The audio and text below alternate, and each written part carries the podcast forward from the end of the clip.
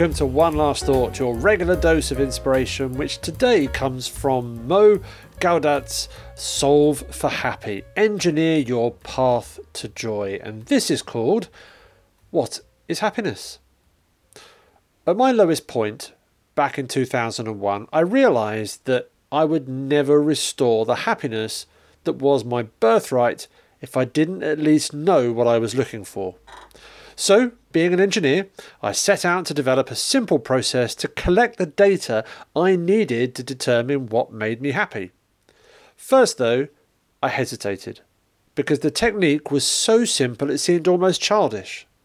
But then it occurred to me, if our model for the default condition of human happiness is the infant or toddler, maybe childish, or at least childlike, is not such a bad thing. I started by simply documenting every instance when I felt happy. I called it my happy list. You might want to do the same thing. In fact, why not take a moment right now, pull out a pencil and a piece of paper and jot down some of the things that make you happy. As assignments go, this one's not too tough. The list can be nothing more than a string of short, declarative sentences that get right to the point and complete the phrase, I feel happy when... ... Don't be shy. There's no reason to feel inhibited because no one ever has to see your list.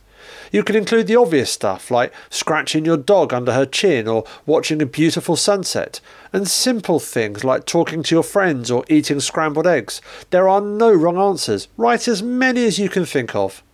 When you're done, at least for the first pass, go back and highlight a few items that, if you were forced to set priorities, would be at the top of the list of things that make you happiest.